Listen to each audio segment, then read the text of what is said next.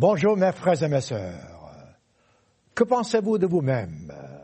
Pensez-vous que vos idées sont souvent meilleures que celles des autres? Lors d'une discussion, pensez-vous que les autres ont tort et que vous avez raison? Lorsque vous êtes en famille, il y a des discussions ou des différences de vue. Pensez-vous que celles des autres sont mauvaises alors que les vôtres sont bonnes? Ce sont des questions importantes car, voyez-vous, chacun de nous, lors d'une conversation, nous avons des différends avec les autres. Et nous pensons souvent que nous sommes meilleurs que les autres, que nos idées sont meilleures que celles des autres, et en fin de compte, nous ne nous rendons pas compte que nous nous laissons nous dominer par la vanité. Et oui, je vous pose la question directement. Franchement parlant, lorsque vous regardez autour de vous, lorsque vous voyez les gens avec leurs défauts, pensez-vous que vous, vous avez moins de défauts qu'eux, et que vous êtes meilleur qu'eux, et que vos opinions sont meilleures que celles des, que Si par exemple vous travaillez dans un bureau, si votre patron, vos collègues vous disent quelque chose, pensez-vous avoir raison et eux tort? Ou si vous êtes en famille, il y a des discussions, pensez-vous que vos opinions sont meilleures que celles des autres? Je vous pose cette question, voyez-vous, car nous avons toujours l'esprit critique. Nous jugeons, nous voyons des fautes partout, sauf en nous-mêmes.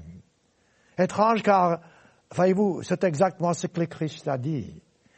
Il a dit que nous devons d'abord regarder en nous-mêmes. S'il y a des choses à critiquer, regardez en vous-même, votre caractère, vos opinions, vos idées. Par exemple, dans Matthieu chapitre 7, commençons par là, c'est très clair, le Christ justement parle de cette sorte d'attitude. Il nous dit, ne jugez point afin que vous ne soyez point jugés. Voilà. On veut dire ne critiquez point afin que vous ne soyez point critiqués. Autrement dit, c'est déjà là la base même de, cette, de, ce, de, ce sermon ce matin. Ensuite, le Christ dit, car dit-il, on vous jugera du jugement que vous jugez. Voilà déjà une opinion importante qui vient de Dieu, qui nous dit les dangers qu'il y a lorsque nous critiquons les autres, lorsque nous pensons être meilleurs que les autres, et lorsque nous pensons que nos idées sont souvent, je dirais même meilleures que celles des autres.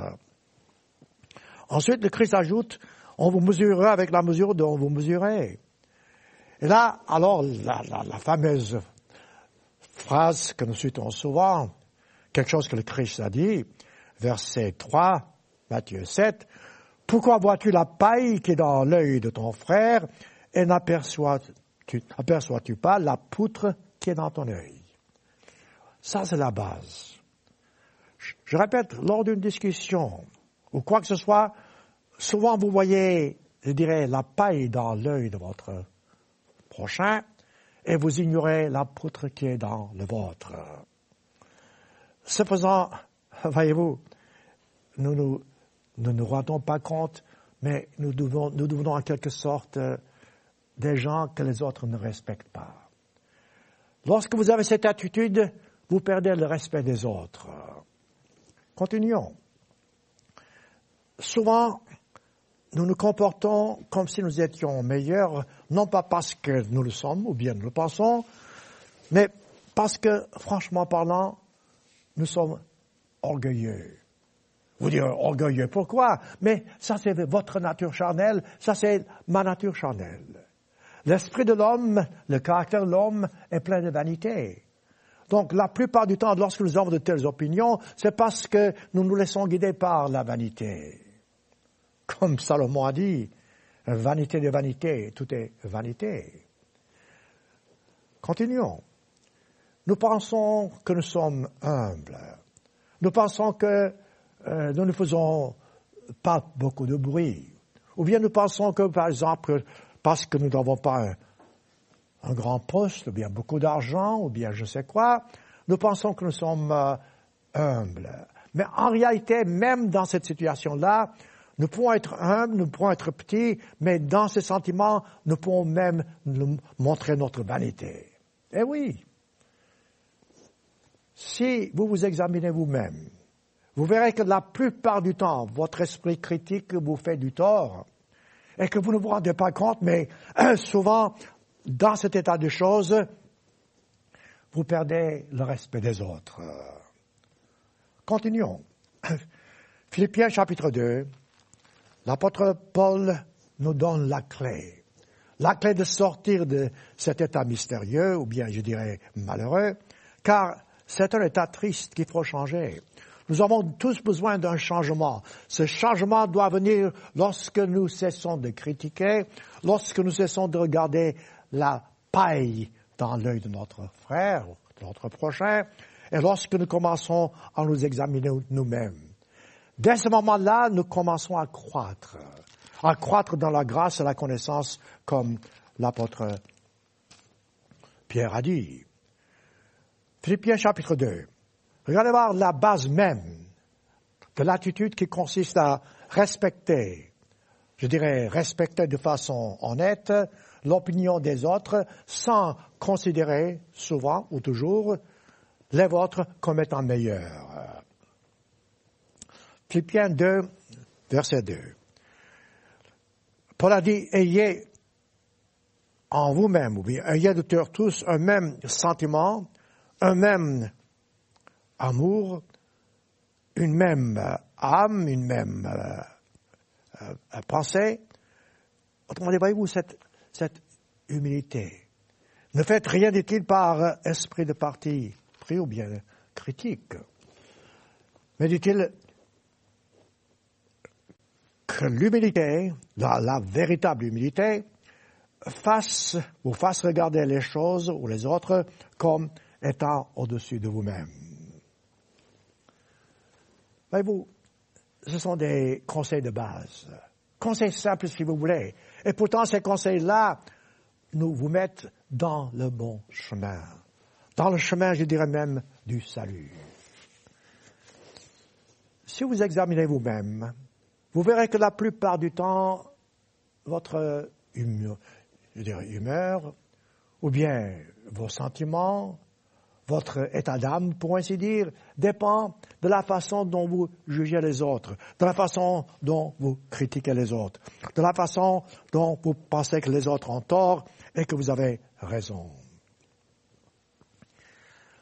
Laissez-moi d'abord vous donner quelques exemples, ensuite vous poser une question importante. Du reste, je dirais, si, je devais mettre un titre à ce sermon, je dirais, qu'auriez-vous fait si vous étiez à la place de quelqu'un d'autre. Parce que voyez-vous, vous, vous regardez, vous voyez les fautes chez les autres, mais qu'auriez-vous fait si vous étiez à leur place? Ou alors, inversement, si vous voyez quelque chose de bien dans quelqu'un, dans quelqu'un, est-ce que vous pouvez l'imiter, vous pouvez le suivre?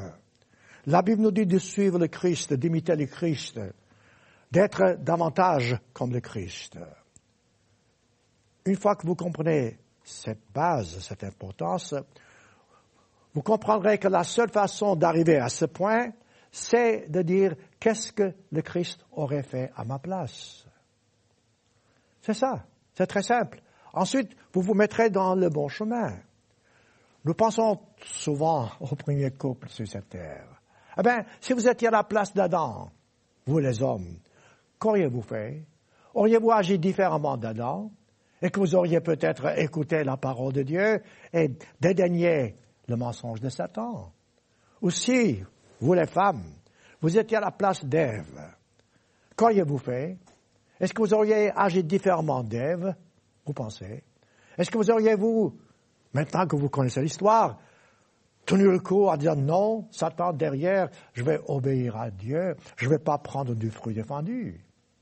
Je me demande. Et je dirais même que non, car nous, sommes toujours comme Adam et Ève. Nous avons cette nature charnelle en nous, ce sentiment d'orgueil, de vanité. Eux, ils avaient tout, et pourtant ils ont tout perdu. C'est ce même principe. Prenez ensuite, je dis souvent, l'exemple de la première nation que Dieu a choisie. Si vous étiez, vous, un des Israélites à l'époque, Auriez-vous agi comme le troupeau, comme le groupe, ou auriez-vous choisi de suivre leur chemin, le chemin de désobéissance, d'orgueil de vanité de, plainte. Je vous pose la question car souvent, lorsque vous vous examinez vous-même, vous verrez, je le répète, que vos problèmes, justement, résident dans cette attitude. Cette attitude de vouloir toujours davantage ou vouloir les choses à votre façon, toujours en pensant que votre façon de penser, votre façon de demander quoi que ce soit ou, de faire quoi que ce soit est meilleure que celle des autres. Commencez-vous à comprendre à quoi je veux en venir. Je dis, prenons l'exemple des, des, Israélites. Lorsque Dieu les a choisis en tant que nation, il leur a dit ce qu'ils devaient faire pour être heureux. Lisez Lévitique, vous lisez Deutéronome, Nombre, Exode. Vous voyez là les commandements de Dieu. Dieu a dit, si tu veux être heureux, voici le chemin à suivre. Mais même comme vous et comme moi, les gens ont pensé à l'époque, non, c'est pas le meilleur chemin pour moi. Moi, je préfère suivre mon chemin et tout en désirant avoir les mêmes bénéfices. Vous ne pouvez pas y arriver. Si vous voulez vraiment trouver le bonheur sur cette terre, si vous voulez être agréable à Dieu, si vous voulez réussir dans tout ce que vous faites, vous vous comportez selon les commandements de Dieu. Vous obéissez à Dieu, à sa volonté. Regardez ce que Dieu a dit lorsque les Israélites, la première nation, entraient dans le pays promis, ou lorsque Dieu leur a dit, écoute, voilà la voie à suivre. Deutéronome chapitre 30. Voici, dit-il, verset 15. Voici, je mets aujourd'hui devant toi, dit-il, la vie et le bien. Voilà. Que désirez-vous? La vie ou le bien? La mort, la, la, mort et la vie et le mal. Ensuite dit-il, je te prescris aujourd'hui, dit-il, d'aimer l'Éternel ton Dieu, de marcher dans ses voies, d'observer ses commandements, ses lois, ses ordonnances, afin que tu vives et que tu multiplies dans le pays où tu vas. Ça, c'est la base. Ensuite, Dieu nous met aussi en garde contre ce qui va se passer si nous suivons nos propres opinions, nos propres désirs, nos propres façons d'agir. Il dit, verset 19, je prends aujourd'hui, dit-il, à témoin contre, toi, le ciel et la terre. Je mis devant toi, il répète, la vie et la mort, la bénédiction et la malédiction, choisis la vie. Voilà le secret. Dieu vous donne l'ordre de choisir la vie, et la seule façon de choisir la vie, c'est de dire je ferai ce que Dieu veut, et non pas ce que je veux. Dès ce moment-là, vous commencez à vous critiquer vous-même, à vous examiner vous-même, et non pas voir la paille dans l'œil de votre prochain. J'espère que vous comprenez, car voyez-vous, si vous, si moi, nous ne comprenons pas ce principe de base dans l'esprit chrétien. Nous ne pourrons jamais être sur le chemin du salut. Je vous parle sérieusement. Lorsque vous avez choisi d'être baptisé, quelle a été votre décision? Vous avez dit, je veux faire ce que Dieu veut que je fasse. C'était ça, c'était, c'était votre, comment dirais-je, promesse de baptême. À ce moment-là, vous avez dit, je veux me débarrasser de cette nature humaine, de cette nature charnelle, et je me rends à Dieu. Dès ce moment-là, dès votre baptême, vous n'êtes plus à vous-même. Vous ne vous appartenez plus à vous-même. Vous vous appartenez au Christ, car son esprit entre en vous. Comme la Bible dit, vous êtes son temple. Autrement dit, dès ce moment-là, vos opinions, vos idées, doivent être les opinions et les idées du Christ. Mais la plupart du temps, comme vous le savez, ce n'est pas le cas. Parce que vous avez toujours votre nature charnelle, nous tous, nous avons la même chose, et vous suivez votre chemin en pensant que, puisque vous êtes baptisé, puisque vous avez l'Esprit de Dieu, vous êtes sur le bon chemin. Eh bien, mes frères et mes sœurs, ce n'est pas le cas. Examinez-vous vous-même pour voir vraiment dans chaque circonstance ce que le Christ aurait fait s'il était à votre place. Dans Luc chapitre 14, je ne vais pas me référer, dans Luc 14, là, vous voyez l'engagement que vous avez pris. Vous devez choisir le Christ avant toute autre personne, de votre famille, même avant vous-même. Comme le Christ a dit, vous portez votre croix. Il faut être fort pour porter votre croix, mais c'est quand même le Christ qui porte cette croix si vous vous rendez vraiment, vraiment à lui. Si vous êtes l'esclave du Christ, et vous devez l'être, nous devons tous l'être, alors nous faisons ce que le Maître nous dit. Et que le Maître, le Christ nous dit, c'est toujours bon pour nous. Pour nous. Ça, c'est la base. Allez voir les disciples du Christ. C'est assez intéressant. Lorsque les disciples du Christ étaient appelés, ils ont accepté, certes, l'appel. Ensuite, dans leur esprit, ils se demandaient, d'accord, mais qu'est-ce que je gagne en fin de compte? Je me rends l'esclave du Christ, je fais le Christ dit, mais qu'est-ce que je gagne? Qu'est-ce qu'il y a là-dedans pour moi? Eh bien, la réponse est très simple. Marc chapitre 10. Je répète parce que la nature humaine veut toujours savoir ce qu'il y a pour elle à gagner. Bon, je vais obéir à Dieu, mais qu'est-ce que je gagne? Eh bien, d'abord, vous gagnez la paix d'esprit. D'abord, vous vous mettez sur le bon chemin pour hériter la vie éternelle. Et ensuite, votre vie devient beaucoup plus agréable. Mais c'est toujours la même chose.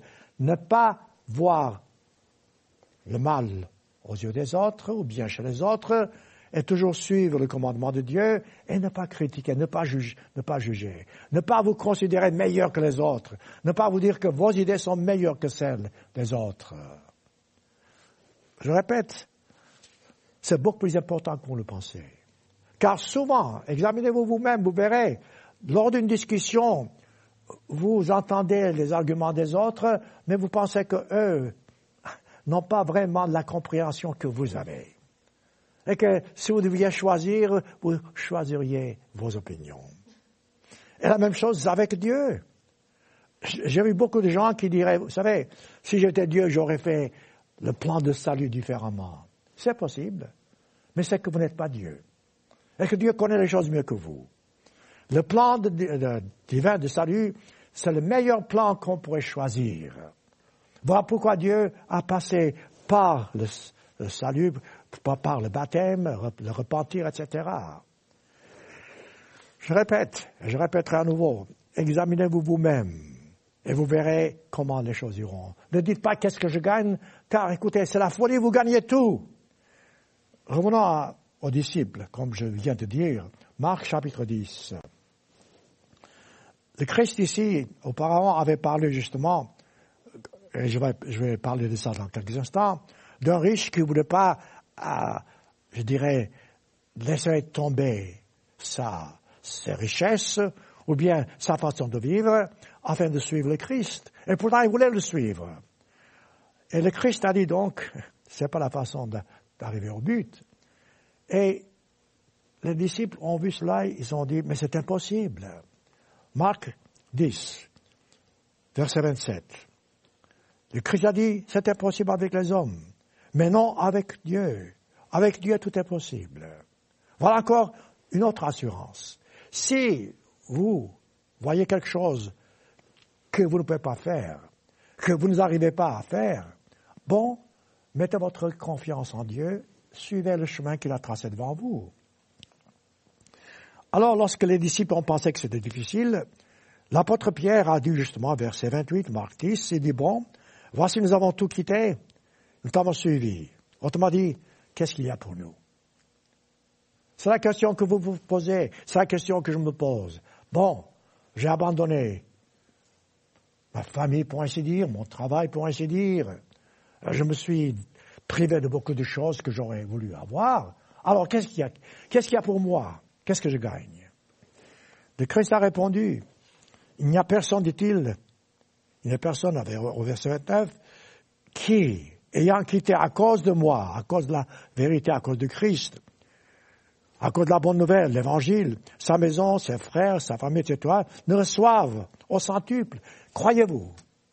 Mais vous, voilà, un défi que le Christ vous lance. vous recevrez au centuple ce que vous aurez perdu au moment de votre appel.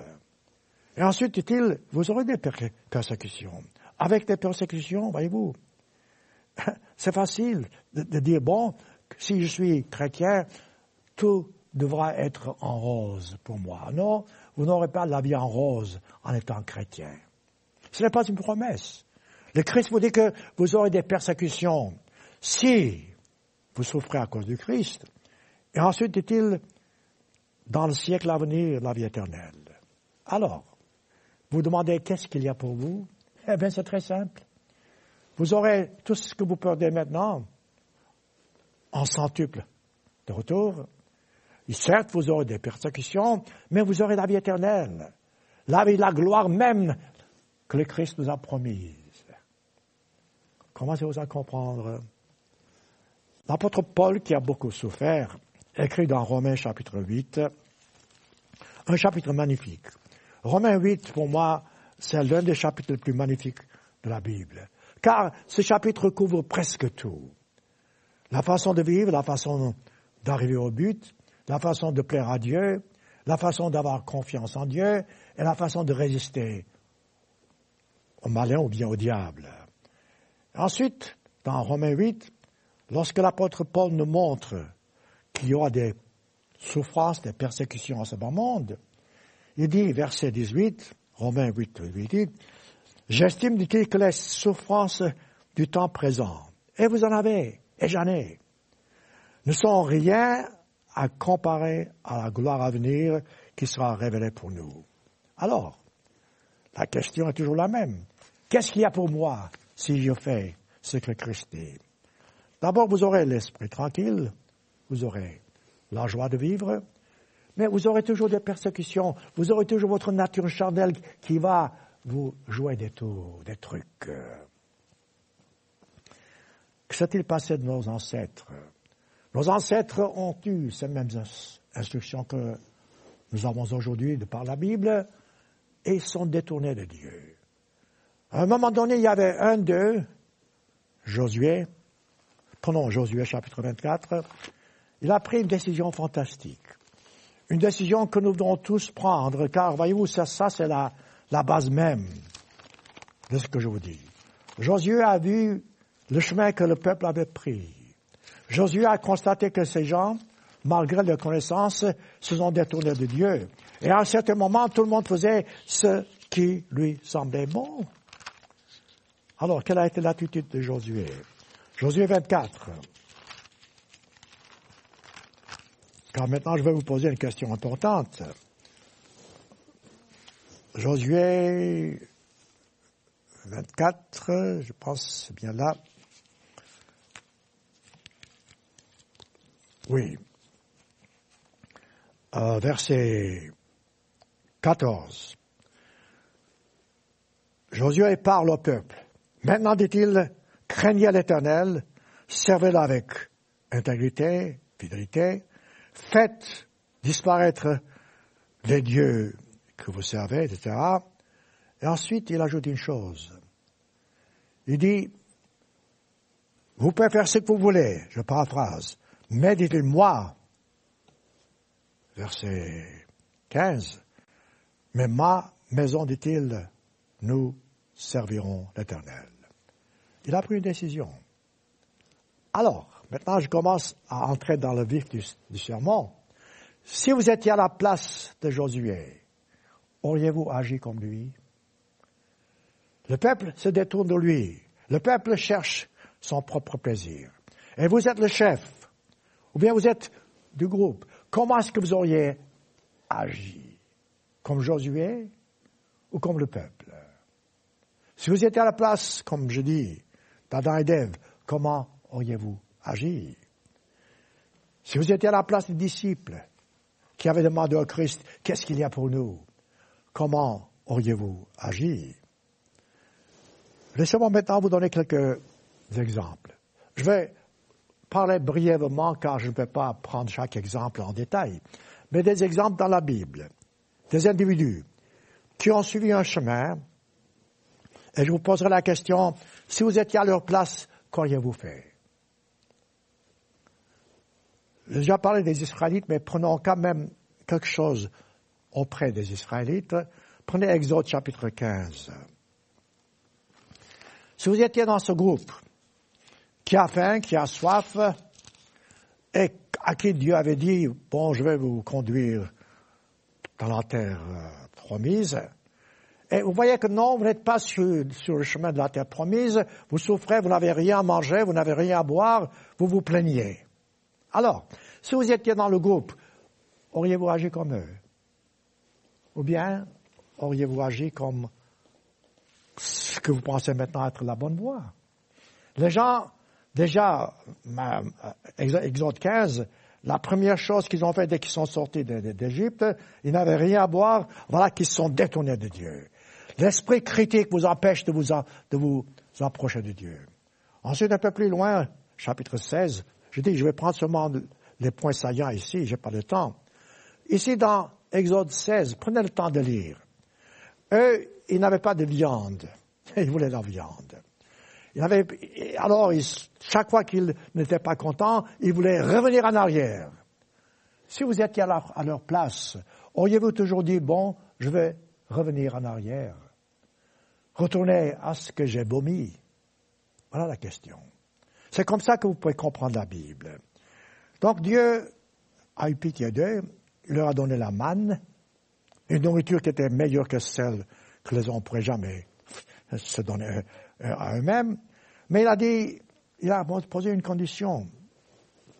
Verset 4, Exode 16. L'Éternel dit à Moïse, voici, dit-il, je ferai pleuvoir pour vous du pain du haut des cieux. Le peuple sortira, voilà, voilà le commandement. Le peuple sortira et ramassera chaque jour, jour par jour, la quantité nécessaire pour le jour même.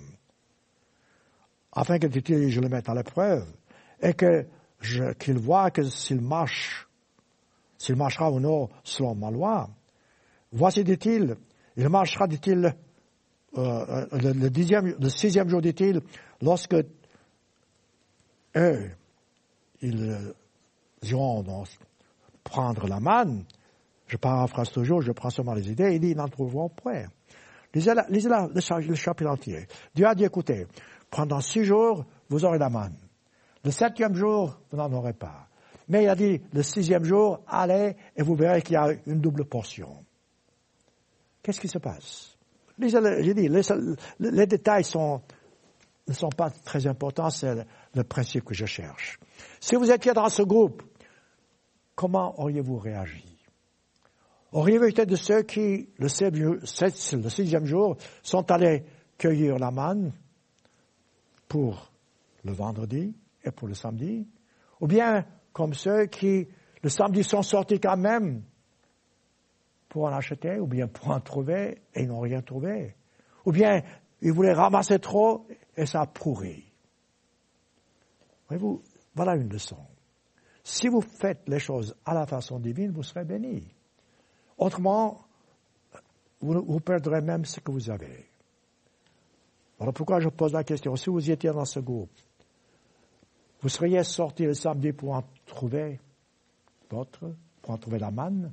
Ou bien vous auriez obéi à Dieu, et le vendredi, vous auriez eu, pu trouver une double portion qui vous aurait satisfait vos besoins le jour du sabbat.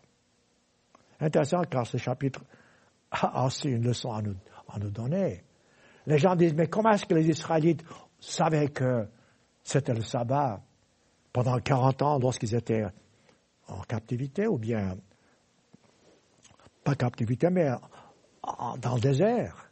Eh bien, c'était facile. Pendant 40 ans, le Christ a montré quel était le jour du sabbat en ne donnant pas de manne le jour du sabbat et en multipliant, en faisant deux fois la, portion le vendredi.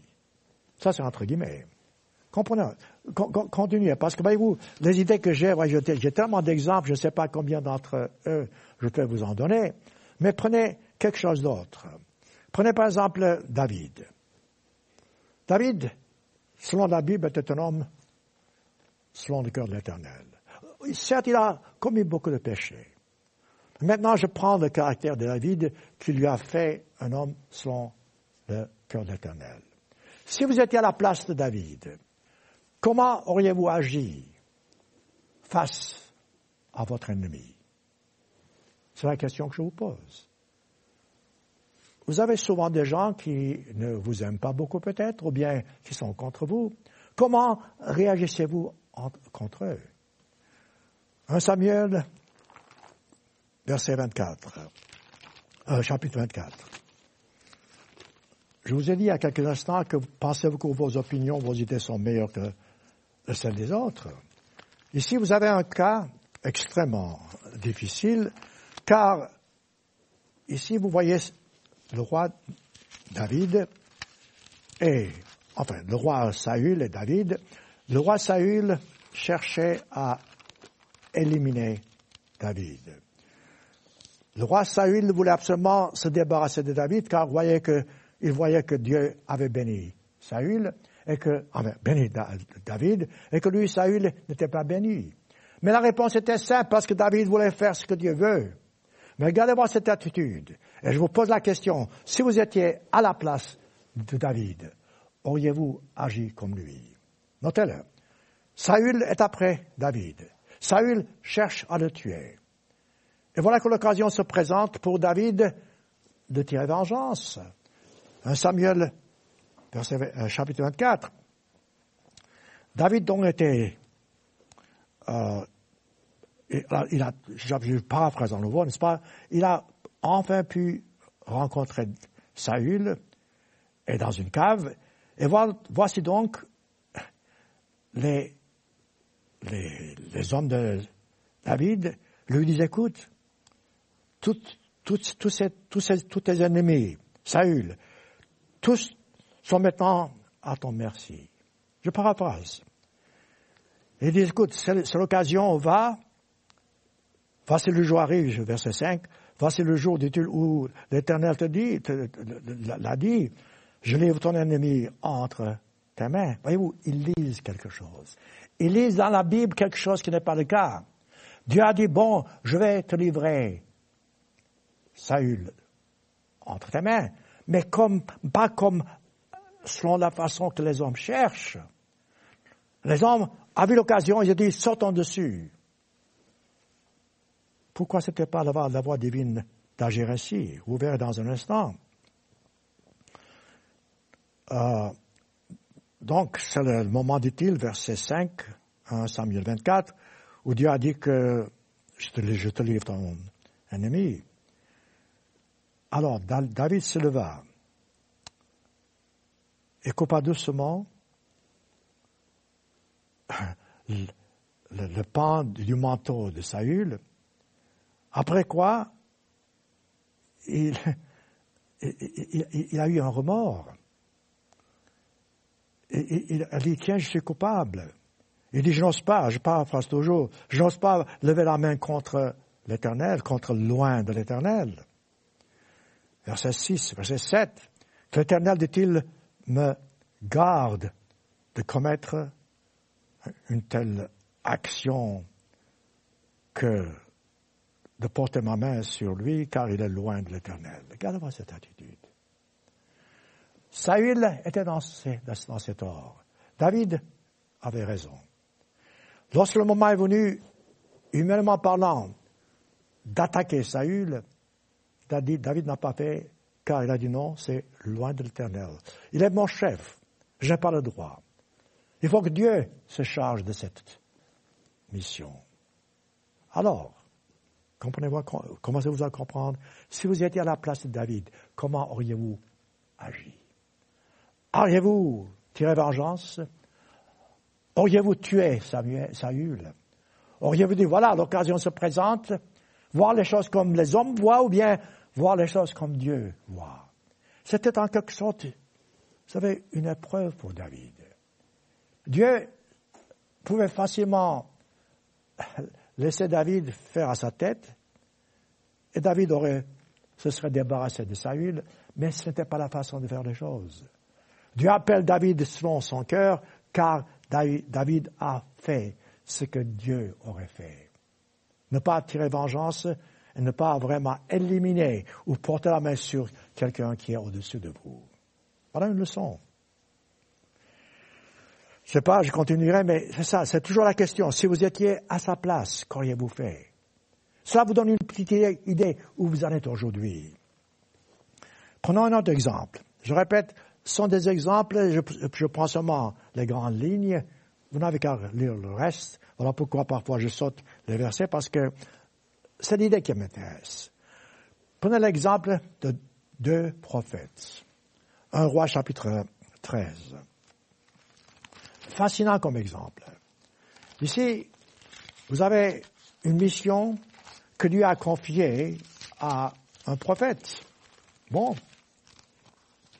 Et le prophète savait fort bien, lorsque vous lisez un roi chapitre 13, vous, vous savez fort bien que le prophète savait ce qu'il devait faire. Dieu avait dit à ce prophète, écoute, voilà ta mission. Lisez le chapitre entier vous-même plus tard. Voilà la mission tu t'occuperas de cette mission et tu vas pas faire des détours. Bon, qu'est-ce qui se passe? Le prophète va auprès du roi qui était malade, il le guérit, etc. Le roi lui dit, écoute, reste avec moi et je, te récompenserai, au moins passe une nuit. Quelle a été la réponse que l'homme de Dieu, le prophète, a dit? Un roi chapitre 13, verset 6 l'homme de Dieu emploie éternel, le roi donc put retirer sa main, l'homme a été guéri. Ensuite, le roi lui a dit, reste avec moi. Et l'homme de Dieu a dit non. Verset 8. Et il a dit, quand tu me donnerais la moitié de ta maison, regardez ça. C'est assez tentant. Avoir la moitié de la maison du roi, eh bien, c'est assez tentant. Il dit, je n'entrerai pas dans ta maison avec toi. Je ne mangerai point de pain. Je ne boirai point d'eau dans ce lieu. Pourquoi? Car cet ordre m'a été donné par la parole de l'Éternel. Dieu avait dit, tu ne mangeras point, verset 9, point de pain, tu ne boiras point d'eau, tu ne prendras pas à ton retour le même chemin par lequel tu auras, auras tu serais allé. C'était un, ordre. Il le savait. Donc, il a obéi à Dieu. Qu'est-ce qui se passe? Voyez-vous, là, vous avez un exemple. Si vous étiez à la place de ce prophète, et si quelqu'un vous offre la moitié de sa fortune, et là, il s'agit d'une fortune immense, auriez-vous accepté? Seriez-vous faibli? Et laissez de côté la parole de l'Éternel ne dites pas oui, car voyez-vous, c'est ce qui se passe aujourd'hui. Même dans la vie chrétienne, nous tous, nous avons chaque jour des tentations. Quelqu'un nous offre quelque chose qui nous ferait un petit peu nous détourner du chemin que Dieu a tracé devant nous.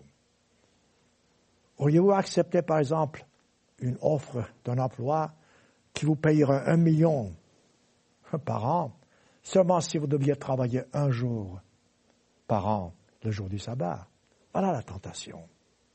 Si le prophète avait pris la bonne décision, il dit non, bien que le roi lui offre la moitié de sa maison, il dit non, Dieu m'a dit, tu ne feras pas de détour, tu ne mangeras pas chez quelqu'un d'autre, tu ne boiras pas, tu iras devant, tout droit, jusqu'à ce que tu accomplisses ta mission. Alors, le danger commence. Et ça c'est pour vous, ça c'est pour moi. Verset 11. Il y avait un vieux prophète qui demeurait aussi à Bethel. Là encore, je vais sauter. Alors ce vieux prophète s'informe au sujet du premier prophète et tout d'un coup, voilà, il dit quelque chose qui va faire changer la décision du premier prophète. Il envoie après lui et il dit, je saute les versets, il lui fait dire, moi aussi, verset 18, moi aussi, je suis prophète comme toi. Un ange m'a appelé de la part de l'Éternel et m'a dit, ramène-la avec toi dans la maison, dans ta maison, et qu'il mange du pain et boive de l'eau. Il lui mentait. Voilà le problème. Voyez-vous, jusque-là, le premier prophète avait pris la bonne décision. Il a rejeté, il a décliné l'offre du roi. Et voilà qu'il y a un autre prophète qui mentait. Il était prophète, d'accord, mais il mentait. Et que ce premier prophète a changé d'idée, a désobéi à Dieu à cause du mensonge. Mais là, vous, même, comme l'apôtre Paul a dit plus, tard dans Galate, même si les anges vous vous, vous, de l'évangile, qu'il soit anathème. Vous restez solide. Si vous connaissez la volonté de Dieu, vous ne vous laissez pas séduire par n'importe qui, y compris un autre ministre, y compris un autre prophète. Ça, c'est la leçon. Je vous pose la question. Si vous étiez à la place de ce premier prophète, auriez-vous agi comme lui? Ou alors, vous auriez dit non, comme il avait du reste lui-même avec le roi, non, je, n'irai ni à gauche ni à droite jusqu'à ce que j'accomplisse ma mission. On n'avait qu'à lire l'histoire, le reste. Dieu a puni le premier prophète. Parce que le premier prophète n'avait pas écouté la parole de Dieu. Ce premier prophète a été dévoré par un lion. Et Dieu aussi a puni le deuxième prophète, on n'avait qu'à dire le reste. Voyez-vous, ce sont des exemples que nous lisons souvent sans faire trop attention, peut-être. Mais le fait est que, écoutez, lisez la Bible et tâchez de comprendre que chaque exemple que vous voyez c'est pour vous donner une leçon, pour vous enseigner la voie à suivre. Prenons un autre exemple. Il y a, tellement, je vous dis, je ne sais pas où m'arrêter. Prenons l'exemple euh, des, trois Hébreux dans Daniel chapitre 3. Ça, c'est fantastique. C'est un des chapitres les plus beaux dans la Bible parce que vous pouvez voir ces trois hommes, trois Hébreux, qui avait un poste important auprès du roi. Et ensuite, le roi leur dit, euh, à cause des autres qui étaient jaloux, ceux qui étaient, qui, qui ne croyaient pas en Dieu, ont incité afin que le roi punisse ces trois Hébreux qui obéissaient à Dieu et non pas à leurs coutumes charnelles ou bien païennes. Alors, ils font il, force le roi, pour ainsi dire, à décréter une loi, comme quoi le roi, de, euh, Nebuchadnezzar, devait construire une statue d'or et que tout le monde devait l'adorer. Je dis, je, paraphrase, le reste, c'est peu important pour moi. Voilà maintenant que vous avez un ordre qu'il faut adorer une statue d'or à la place d'adorer Dieu. Autrement, on vous coupe la tête. Ah ben, c'est pas facile. Qu'est-ce que vous auriez fait à leur place? Ces trois Hébreux, ils avaient un choix entre la vie et la mort. Qu'est-ce qu'ils ont choisi? Ils ont continué à ne pas adorer la statue d'or. On a regardé le reste de l'histoire, les gens se sont allés auprès du roi, et on dit, voilà, voilà, ces trois Hébreux n'obéissent pas, qu'est-ce qu'il faut faire? Le roi les a appelés. Alors, je pense que je peux prendre ici la...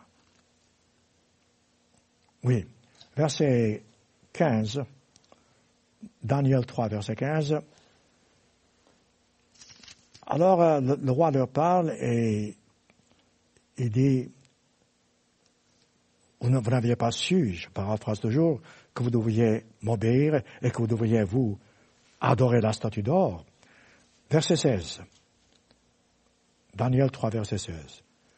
Shadrach, Meshach et Abednego répliquèrent au roi, nous n'avons pas besoin de te répondre là-dessus. Regardez c'est ce courage. Il parle au roi avec courage avec respect, mais il dit, écoute, on n'a pas besoin d'écouter toi. Voici dit-il, notre Dieu que nous servons peut nous délivrer de la fournaise ardente. Wow. Savez ce qu'on appelle la foi? Ils ont la foi que Dieu va les délivrer de la ardente. Mais il y a toujours encore, vous savez, le côté humain. Souvent, nous avons de la foi pour quelque chose et indirectement, nous commençons à douter. C'est possible. C'est ce qui est arrivé ici avec ces trois Hébreux. Ils étaient, sûrs que Dieu va les délivrer, mais alors ils ajoutent quelque chose. Il va nous délivrer de ta main, au roi. Mais, verset 18, sinon, dit-il, sache, au roi, que nous ne, nous ne servirons pas tes dieux et que nous n'adorons pas ta statue d'or que tu as élevée. Quel avoir ce courage. Ils avaient, eux, le châtiment de la fournaise ardente. Et le roi leur donnait le choix, écoutez, ou bien vous faites ce que je vous ai dit, ou bien vous périrez dans la fournaise ardente. Lisez le reste de l'histoire, c'est fantastique, c'est vraiment intéressant. Eux, ils ont choisi la fournaise ardente. Et le roi lui-même a été surpris parce que lorsque le moment est arrivé pour regarder dans la fournaise ardente, il dit, tiens, il y a trois qui y sont jetés, il y a quatre maintenant. Quatrième, c'était le Christ, ou un ange de Christ. Qu'est-ce qui se passe? Les trois Hébreux n'avaient pas perdu leur vie. Et pourtant, leur foi les a jusqu'à l'intérieur de la fournaise ardente. Voilà jusqu'où votre foi doit aller. Souvent, vous et moi, nous, nous, abandonnons car nous disons c'est fini, il n'y a plus d'espoir. Dès que vous dites il n'y a plus d'espoir, vous vous trompez. Avec ces trois Hébreux, où est-ce que l'espoir s'arrêtait? Dans la fournaise ardente. Voilà comment Dieu agit les choses. Alors je vous pose la question, mes frères et mes sœurs.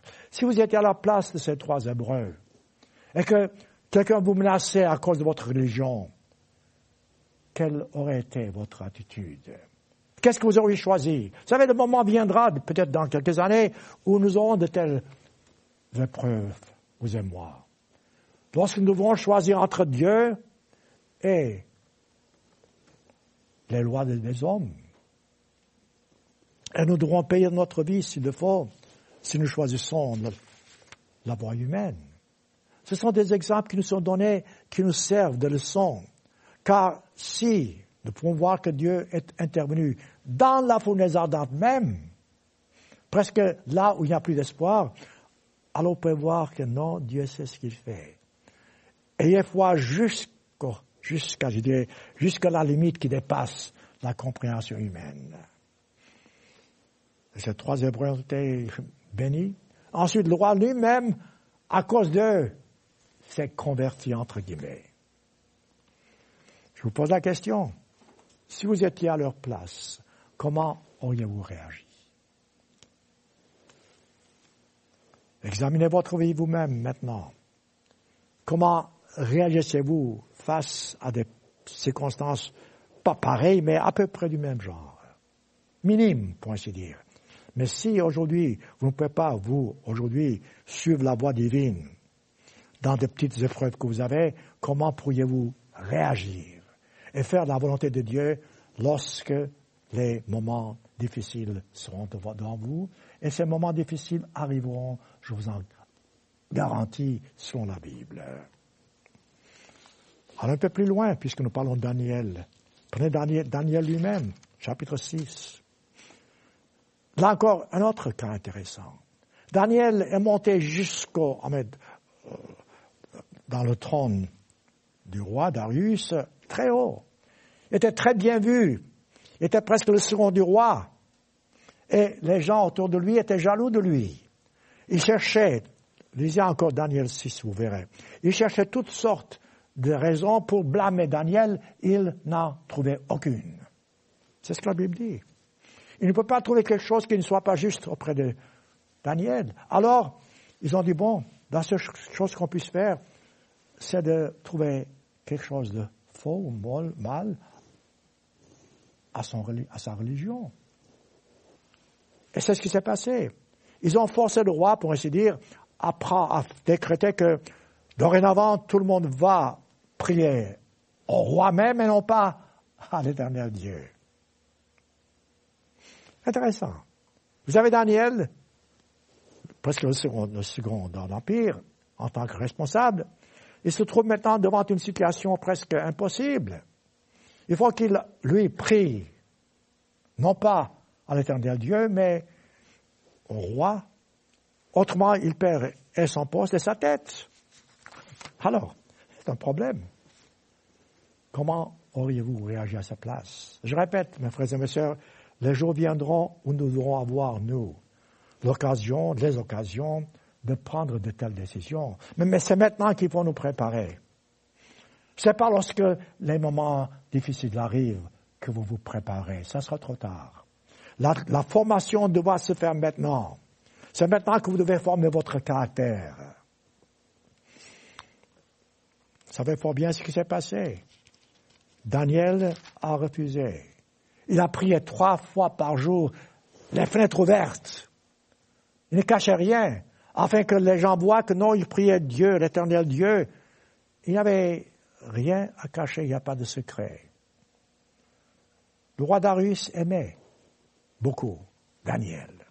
Il a même jeûné toute une nuit, pour ainsi dire, comme c'est marqué plus tard dans le, même chapitre, pour que quelque chose arrive, que Daniel ne soit pas condamné à la force de lion. Parce que ça, c'était le prix, il fallait qu'il soit jeté à la force de lion. Alors, qu'est-ce qui se passe? Même, voyez-vous, Daniel n'a pas fléchi. Comme les trois Hébreux, il n'a pas accepté l'offre du roi, les conditions, il a été jeté à la fosse au lion. Là encore, jusqu'où va votre foi Dans la fournaise ardente, fosse au lion. Bon. Le roi même, c'est intéressant, la Bible dit que le roi a jeûné toute la nuit. Parce qu'il aimait Darius. Le lendemain, lorsqu'il s'est présenté avec un tout petit espoir, en disant, Daniel, es-tu toujours là? Parce qu'il espérait toujours qu'un miracle arriverait. Et à sa grande surprise, oui, Daniel était là. Le lion ne l'avait pas touché. C'est ce que j'appelle la foi.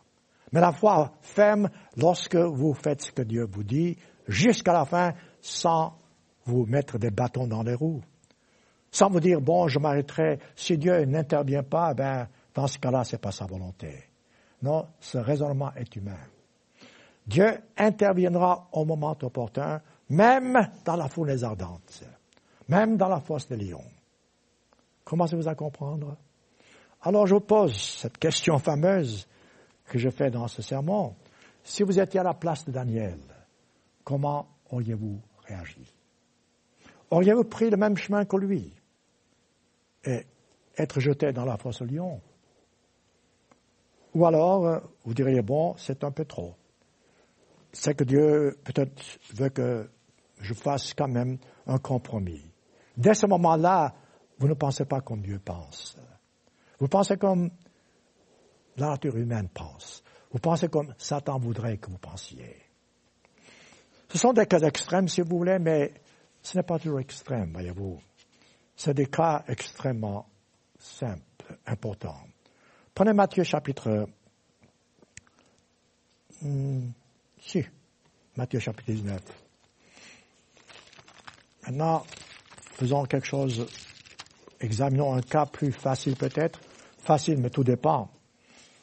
Nous qui sommes chrétiens, nous qui sommes appelés, comme je viens de dire, à être esclaves du Christ, Dieu nous a dit, nous devons suivre sa volonté, faire sa volonté, suivre ses commandements, observer ses commandements pour arriver au but. Ça, c'est notre décision du moment de baptême. Nous avons été, je le répète, et nous sommes esclaves du Christ. Alors, jusqu'où va votre obéissance à Dieu? Matthieu 19, verset 16. Supposons que c'est vous. C'est pas un homme, comme c'est marqué. Supposons que c'est monsieur tel ou madame tel, ou mademoiselle tel et tel. Alors, vous, ou ces personnes-là, cet homme, s'approche du Christ. Maître, que dois-je faire pour avoir la vie éternelle? Voilà un homme qui comprenait donc le but de la vie. Il n'avait pas encore l'Esprit de Dieu, il savait qu'il y avait la promesse de la vie éternelle. Alors, il devait, euh, il devait suivre la voie pour la vie éternelle. Il pose la question, que dois-je faire? Quelle est la question? Quelle est la réponse? Le Christ a dit, écoute, tu connais le chemin, observe les commandements. L'homme, ça c'est intéressant, l'homme a dit, mais j'observe ces commandements dès mon enfance. Regardez voir ça. Alors, quelle est la, condition? J'observe ces commandements, alors je suis prêt pour la vie éternelle. Un non, il n'était pas prêt. Parce que le Christ savait que cet homme, bien qu'il observait les commandements de Dieu, cet homme avait encore quelque chose en lui qui l'empêchait d'entrer dans le royaume de Dieu. Il était trop attaché à sa fortune. Et vous êtes peut-être aussi la même chose. Peut-être il y a quelque chose dans votre vie auquel vous êtes trop attaché. S'il y a quelque chose dans ce monde, dans ce bas monde, qui vous empêche d'obéir à Dieu, il faut que vous vous débarrassiez de cette chose. Il faut que vous puissiez vraiment être solide dans la foi comme Daniel, comme les trois Hébreux, afin de ne pas fléchir. Donc cet homme, cet homme s'est trouvé devant un dilemme. Il a dit, j'ai observé toutes ces choses, verset 20, Matthieu 19. Que me manque-t-il encore? Et le Christ connaissait son cœur. Verset 21, il dit, si tu veux être parfait, autrement dit, vraiment arriver au but, va, vends ce que tu possèdes et donne aux pauvres et suis-moi. Alors les conditions, c'est dur. Vous avez beaucoup de richesses. Vous, vous jouissez de la vie. Vous avez tout ce qu'il vous faut. Vous observez les commandements de Dieu. Y compris le sabbat, y compris tout. Parce que cet homme a dit, j'observe tout. Mais il y avait quand même quelque chose qui l'empêchait d'être, entre guillemets, parfait. Sa fortune, sa vie à lui. Et lorsque le Christ lui a dit, bon, vois ce que tu as et suis-moi, l'homme n'a pas voulu accepter. Si vous étiez à sa place, qu'auriez-vous fait? Et si vous êtes à, sa place maintenant, vous l'êtes. Quelles sont les épreuves que vous ne pouvez pas accepter? Les épreuves que vous direz non, c'est trop.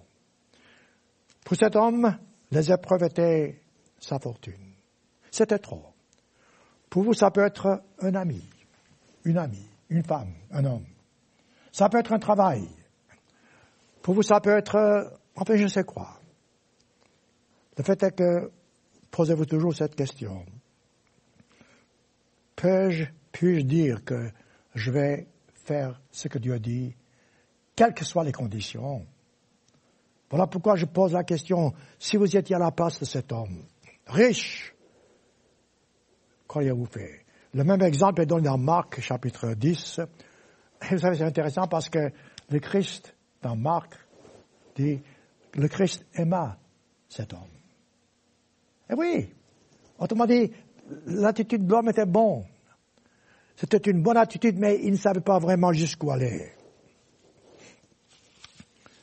Voulez encore un autre exemple?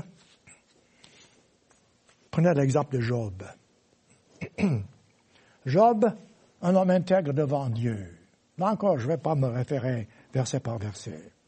Il a passé par des épreuves fantastiques. Il a souffert à cause de Satan. Satan a agi par la connaissance et la volonté de Dieu.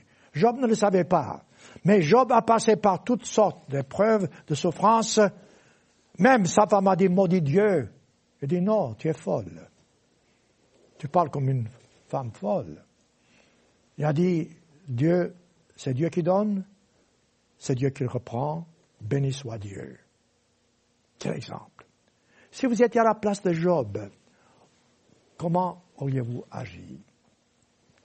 Auriez-vous agi comme lui?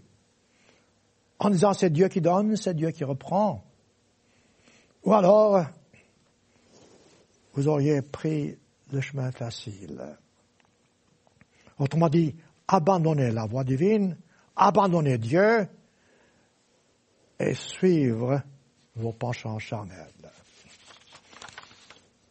Prenons encore un autre exemple. Je dis, j'en ai plein. Luc chapitre 10.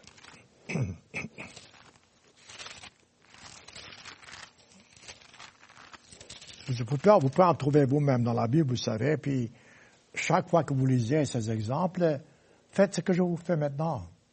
Donc, posez-vous la question, si j'étais à sa place, comment aurais-je aurais agi ou réagi? Voilà, c'est simple.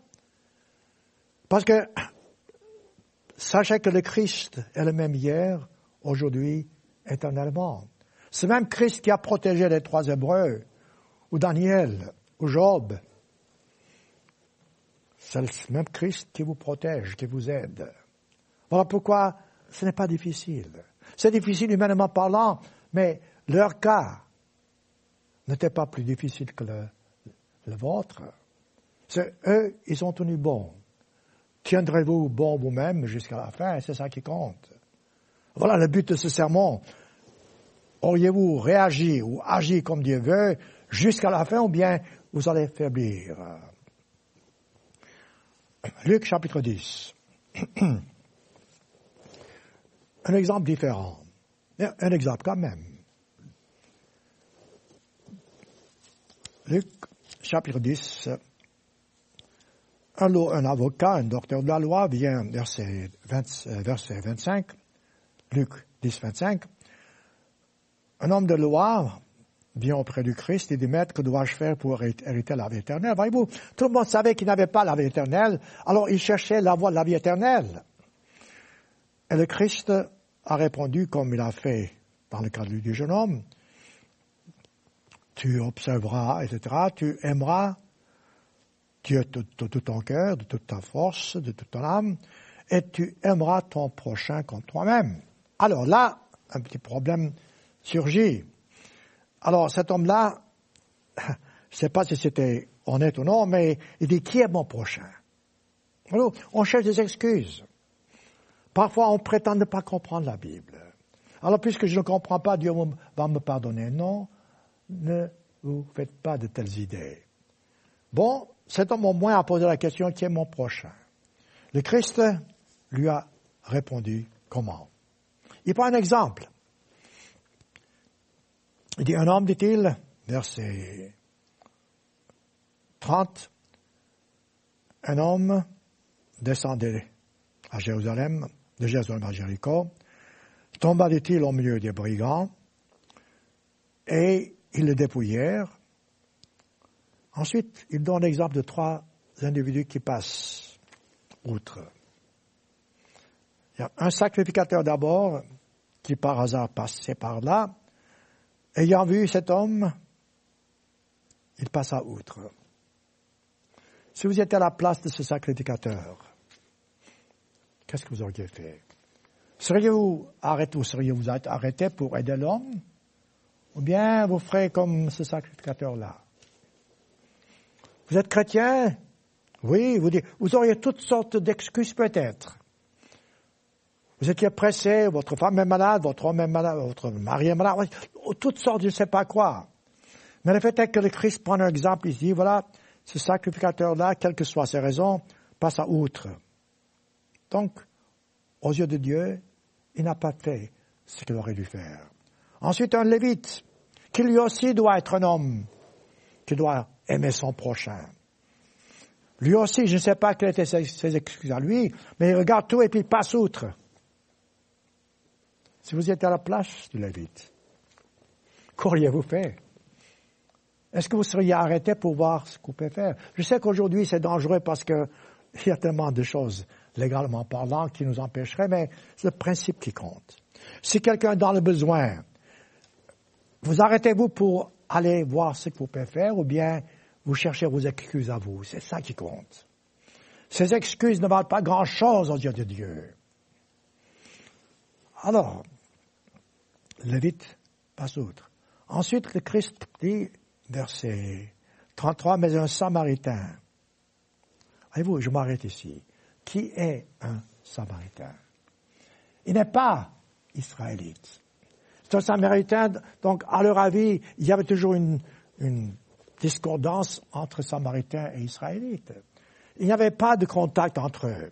Donc ce Samaritain arrive, il voit l'homme, il s'approche de cet homme, il a compassion. Voyez-vous, le mot, compassion, c'est le vrai amour. Il a compassion de l'homme même qu'il ne connaît pas. C'est un Israélite, cet homme qui souffre.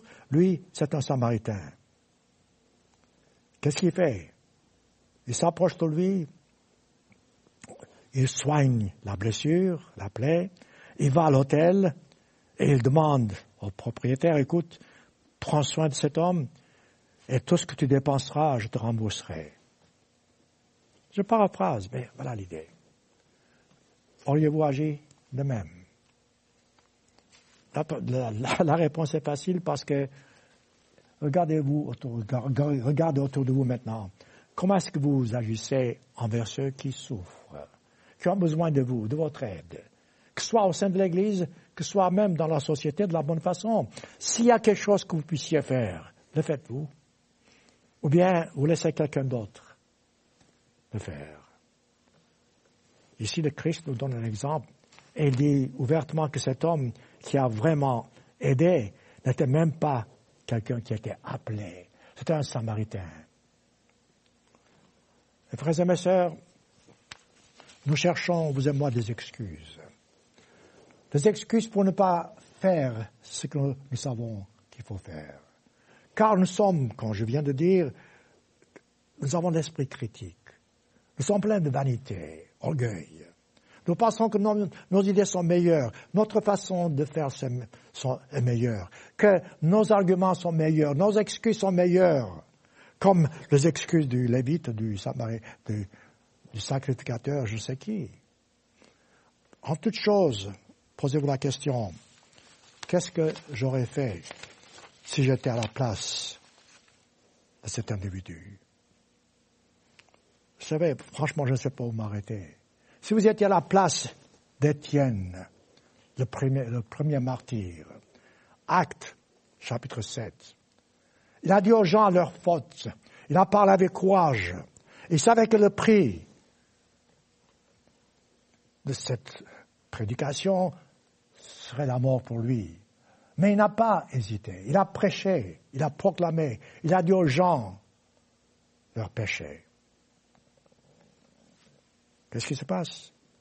Il a payé de sa vie.